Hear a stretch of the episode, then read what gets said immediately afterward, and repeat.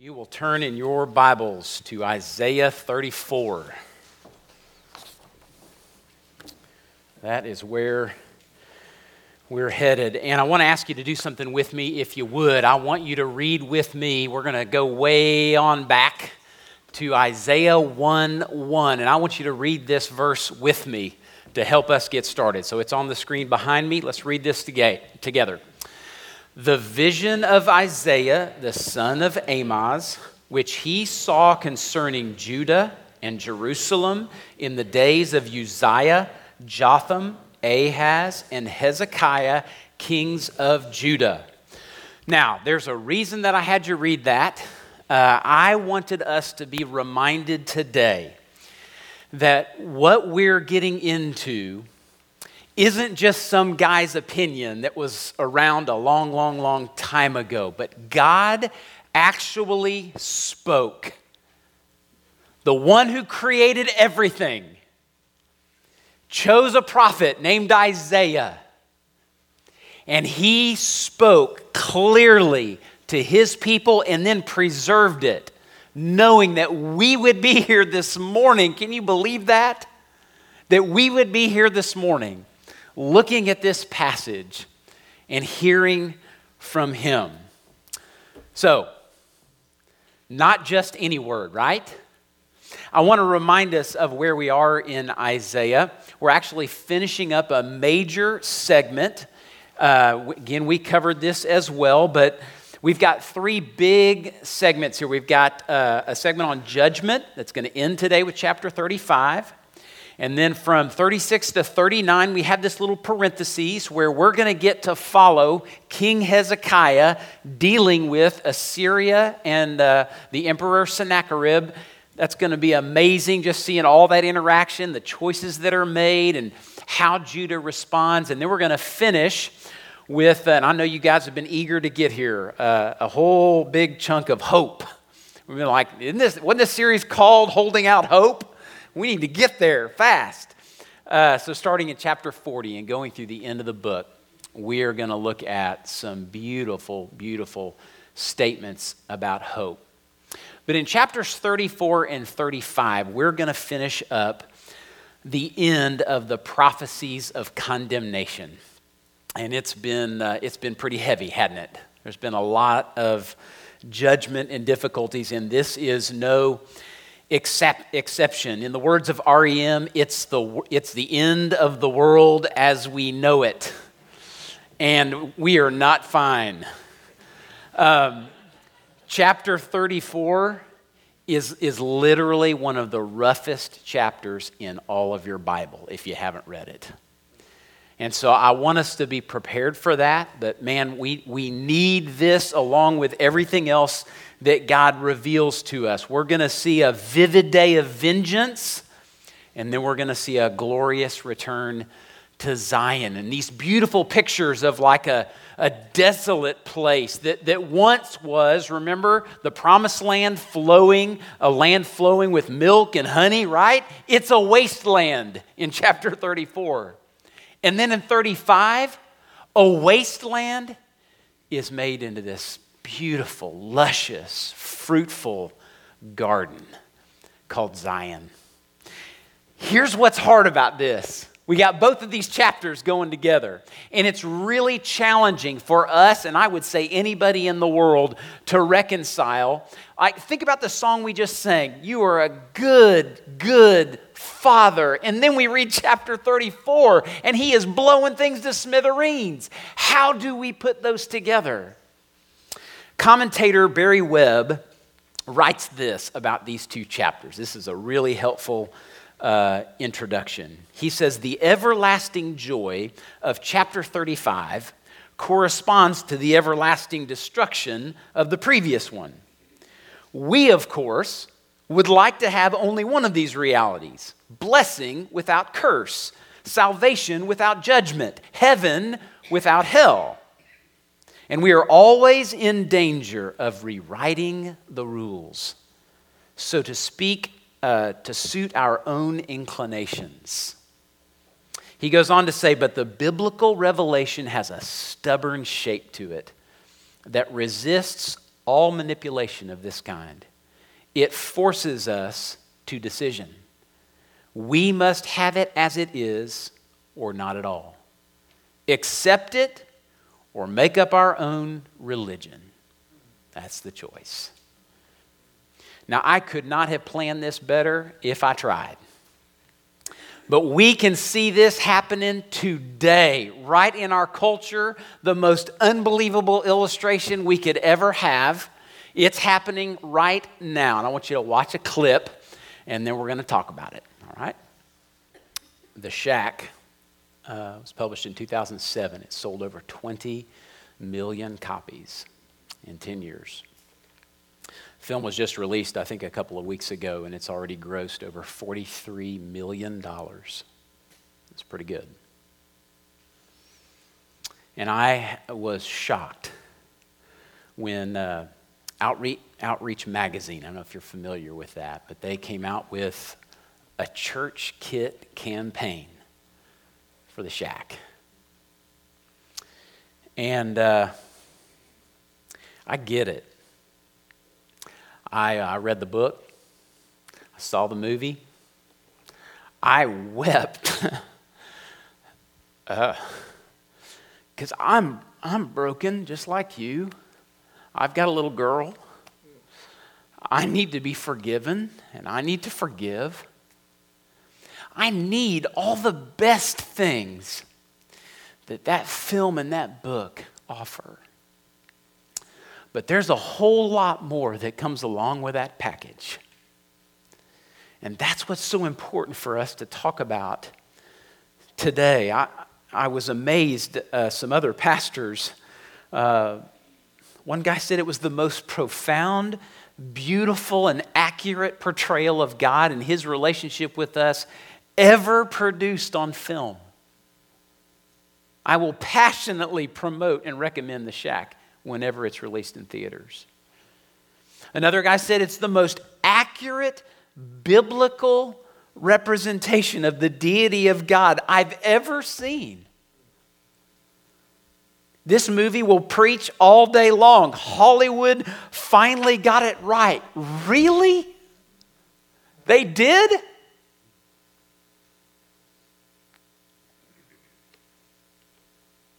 It's a different gospel.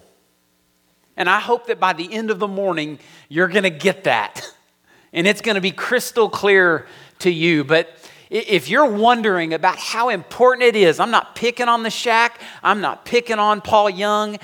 I'm just saying it's a different gospel. If you haven't read Galatians 1, see what Paul says about those who would promote a different gospel. He says, Let them be accursed.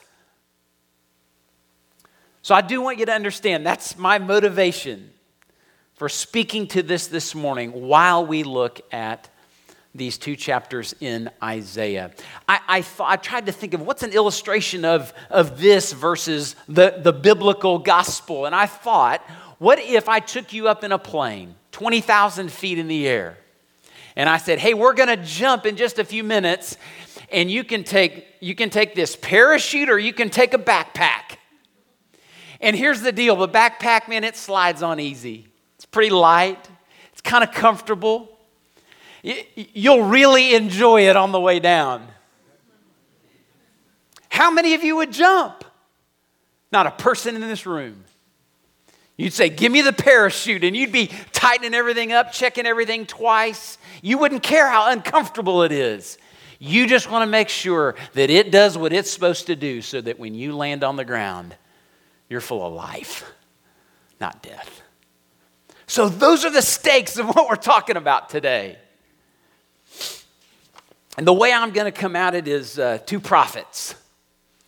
One of them is Isaiah, the other is a guy named William Paul Young. And I realize this is a little bit different. We don't normally name people or organizations or churches or whatever.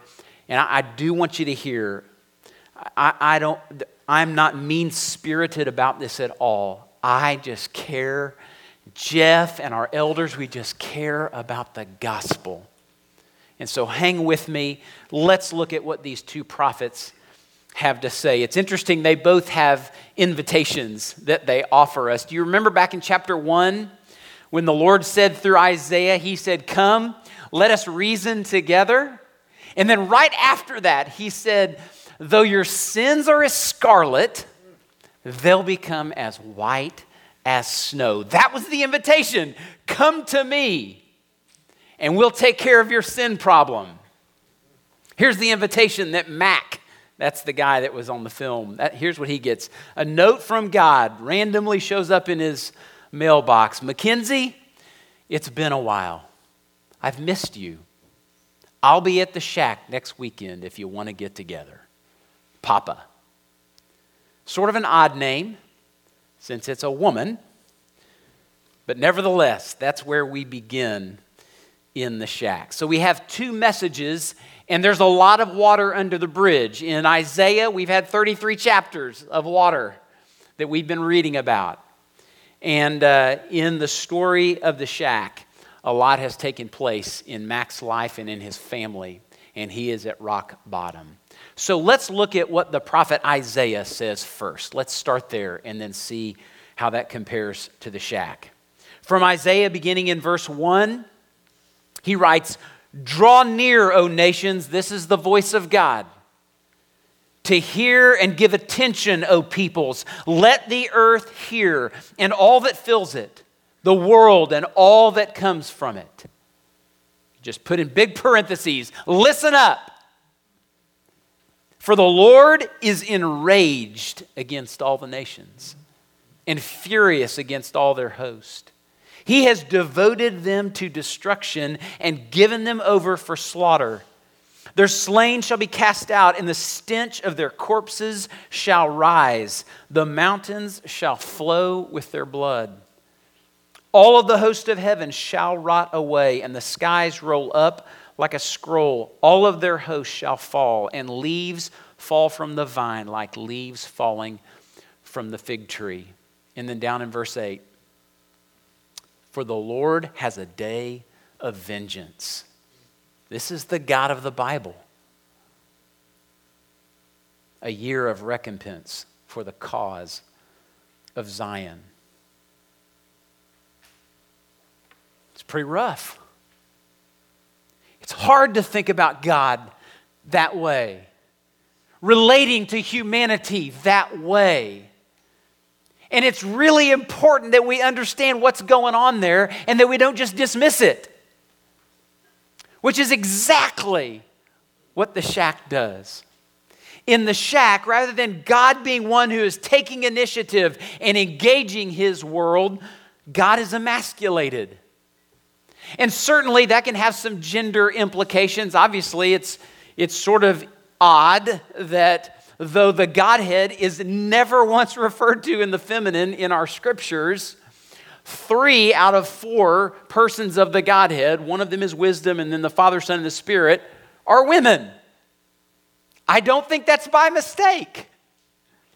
It's not the end of the world, but it's just interesting that that's where we begin with the person of God. Like, why wouldn't you just present God the way the Bible does? That, that would make all the sense in the world. And then God says to Mac, I am not who you think I am. Well, that's a little bit troubling because we all have some idea about what God is like.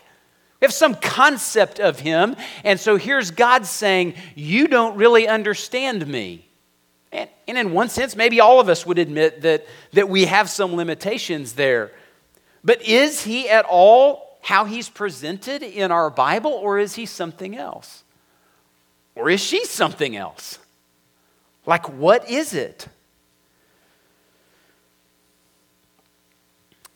The character of God in the shack says, We have limited ourselves out of respect for you. Jesus tells Mac, Papa is as much submitted to me as I am to him, talking about the interrelationships between the Godhead. Or Sarayu, you to me, or Papa to her. Submission is not about authority and it's not about obedience. It's about relationships and love and respect.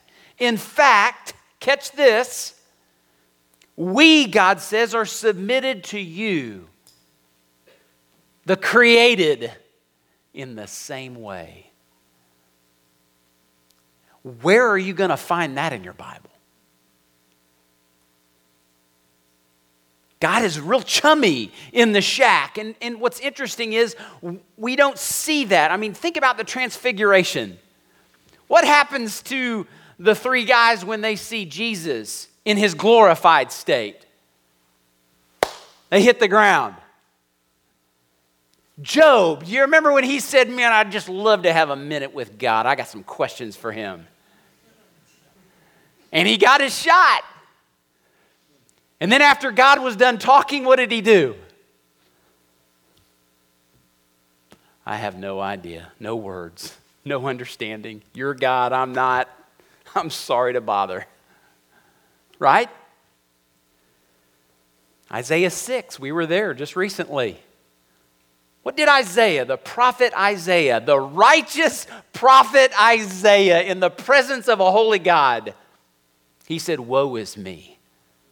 I am destroyed. I am undone. I'm actually worthy to be devoted to destruction, just like all the nations, because I'm sinful and you're holy. And then the Apostle John,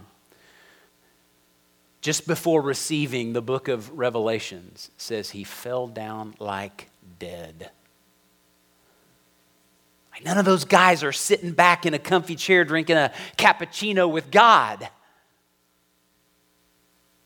They are overwhelmed and overcome by His holiness. And that's a good thing because if that is not who God is, then how in the world can we trust Him to take care of the most important thing in the world, and that is our sin? Psalm 115:3 says, Our God is in the heavens. He does all that he pleases. He doesn't ask anybody's permission. He doesn't care about your approval or mine. He's God. Isaiah 46, 9 and 10. I am God and there is no other. I am God and there is none like me, declaring the end from the beginning and from the ancient times, things not yet done, saying, My counsel shall stand and I will accomplish all my purpose. In the film, Papa says to Mac, I've never placed an expectation on you or anyone else. And because I have no expectations, you never disappoint me. Never.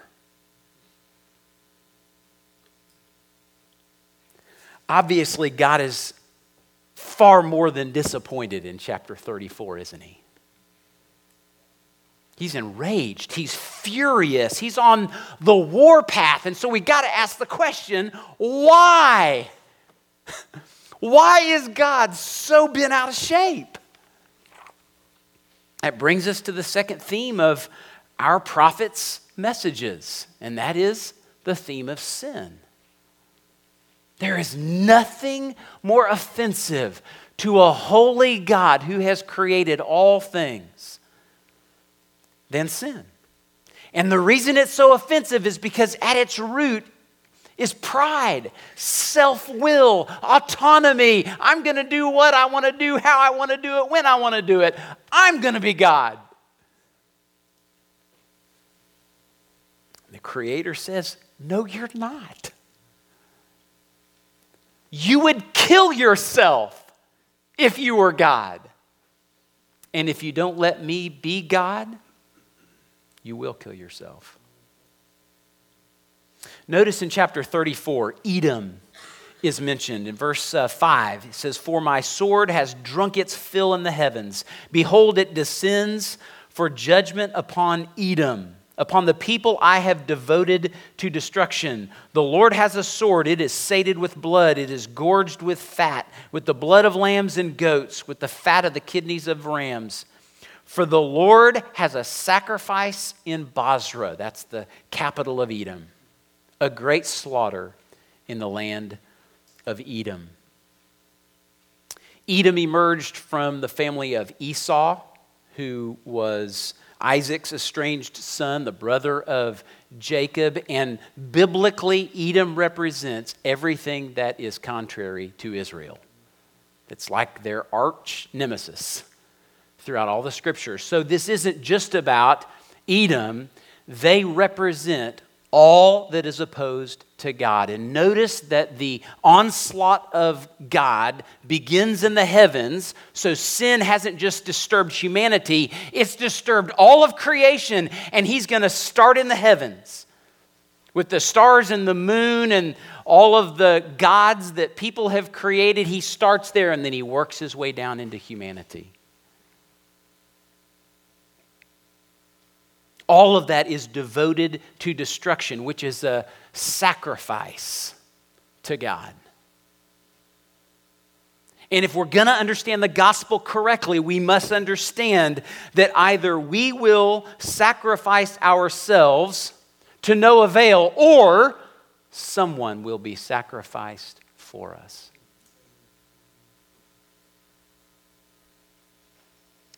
In the shack, sin is sanitized,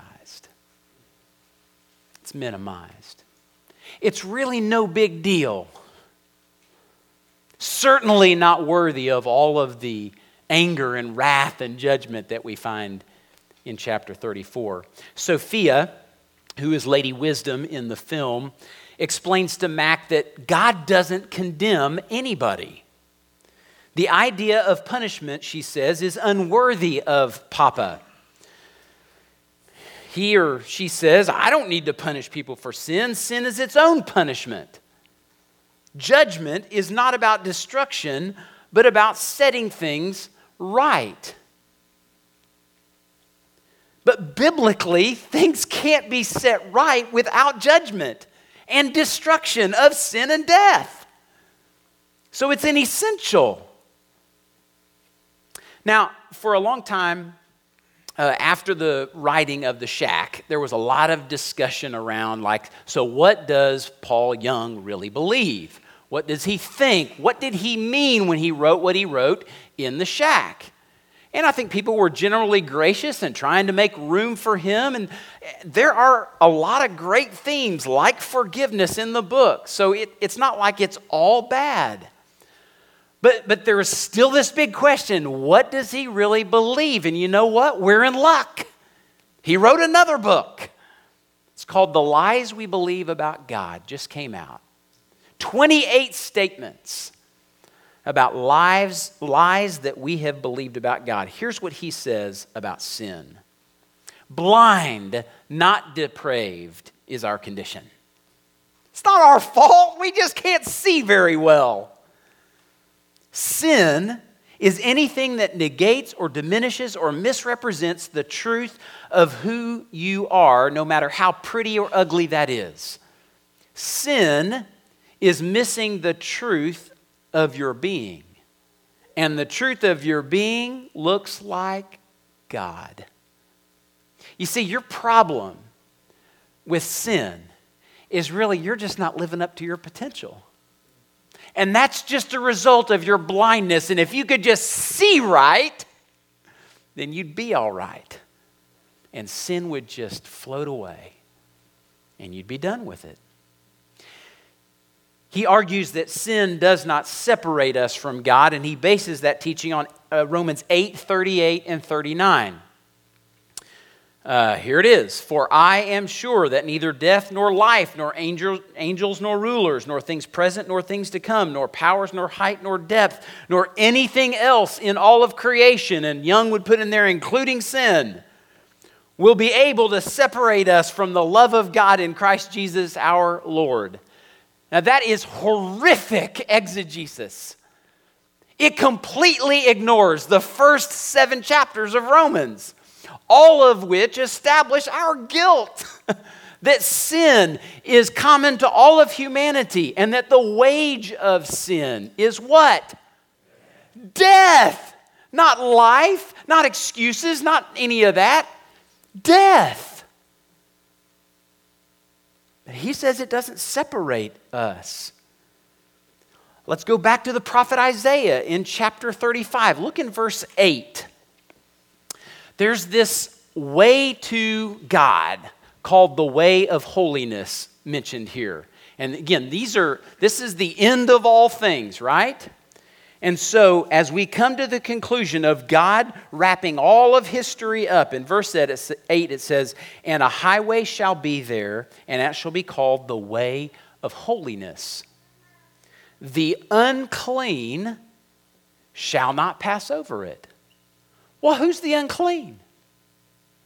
It's probably people who are still covered with their sin, don't you think?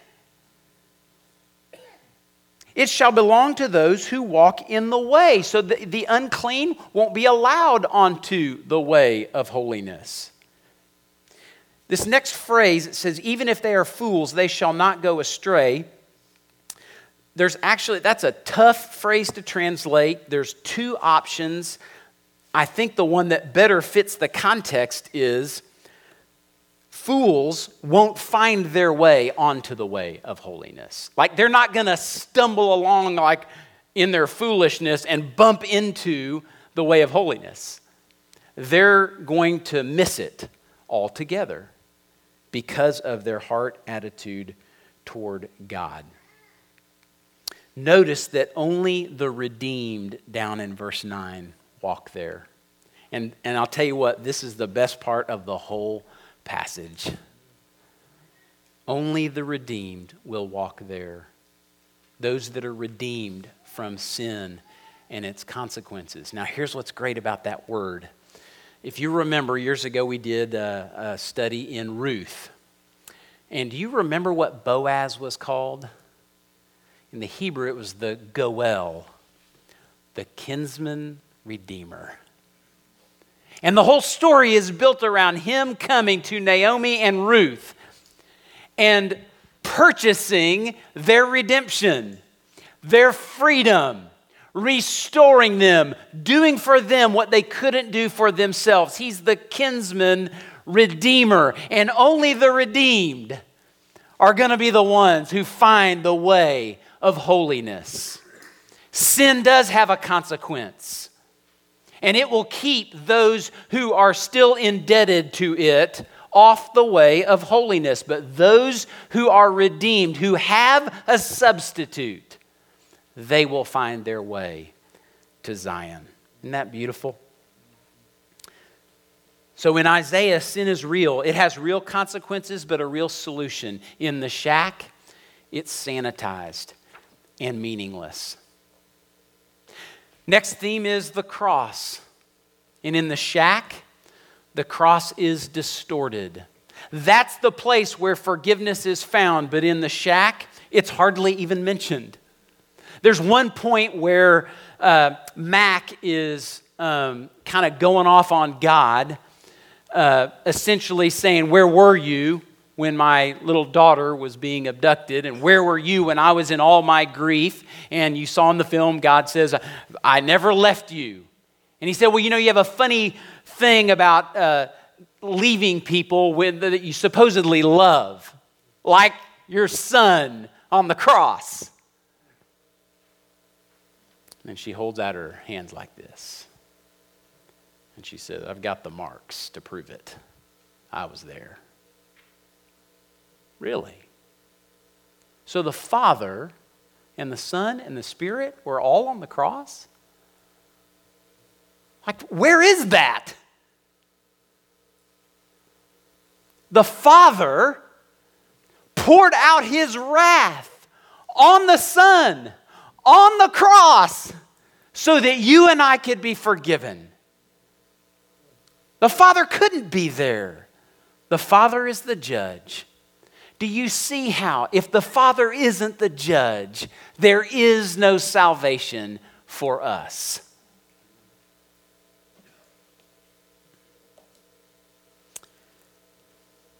In the lies we believe, Young believes that the cross originated with human beings, not with God.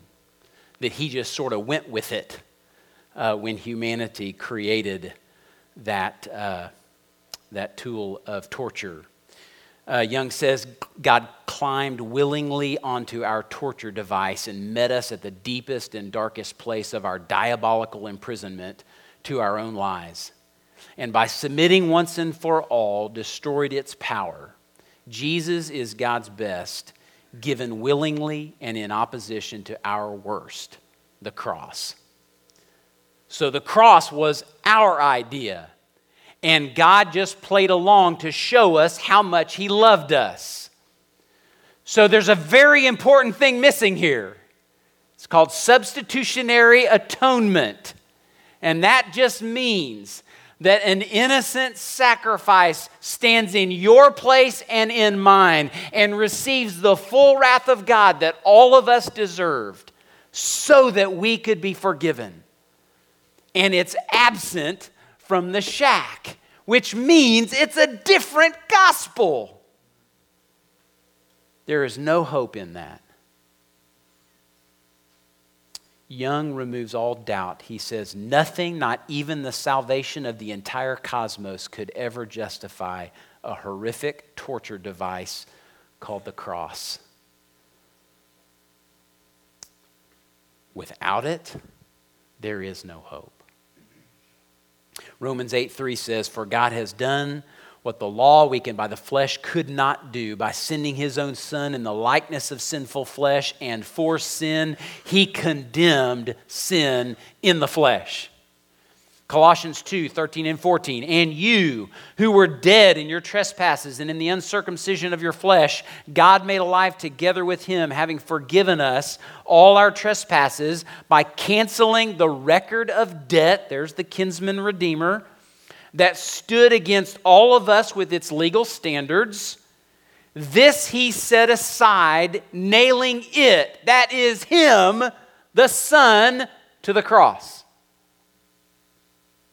2 Corinthians 5:21 For our sake he made him to be sin who knew no sin so that in him we might become the righteousness of God. That that's the good news of the gospel.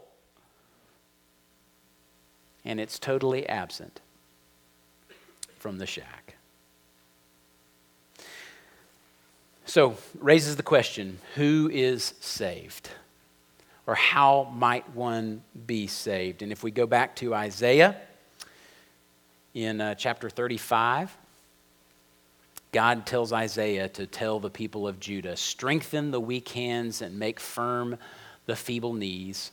Say to those who have an anxious heart, Be strong, fear not. Behold, your God will come with vengeance. With the recompense of God, he will come and save you. So, who's he talking to? We've seen throughout all of our studies so far that there is a remnant, right? There's a group of people within the people of God that God has preserved, and He will keep His promises. Those are the saved. And they are not only going to be saved from their sin, but they will literally be saved from all that is in opposition to God. And therefore, God must do as what is described in chapter 34 that is the only way that all things will be made right and new, according to His plan. That's not my plan. It's not your plan. It's not anybody's. He alone decided how this whole thing is going to end up. Now, given the content of chapter 34, we can come to the conclusion that not all will be saved. But in the shack, salvation is universalized. Everybody gets in, which again, it's like, so what's the point of anything? Like, why all why any talk in our Bible about sin or judgment or wrath or salvation? Saved from what? If everybody gets in, what are you saved from? According to Papa, the question isn't whether all will be saved, but when all will be saved. And here's what Jesus tells Mack in the book, in the film Those who love me come from every system that exists. I have no desire to make them Christian. that was Jesus that supposedly said that. But I do want to join them in their transformation into sons and daughters of my Papa, into my brothers and sisters, my beloved. Now, listen, don't miss this. Here is what Young believes about the gospel. The good news is not that Jesus has already opened up the possibility of salvation and you have been invited to receive Jesus into your life. These are his words. The gospel is that Jesus has already included you into his life, into his relationship with God the Father, and into his anointing in the Holy Spirit. The good news is that Jesus did this without your vote. And whether you believe it or not won't make it any less or more true. Paul Young is a universalist, period. And that is a different gospel. And there is no hope in that because if somebody were to hope in that, then they're lost. They're still dead in their sin, Paul would say. And they're going to be in chapter 34. And they don't have to be. You know, in a strange twist, Paul Young does the very thing he assures everyone that God would never do. He confines the character of God to his own sensibilities.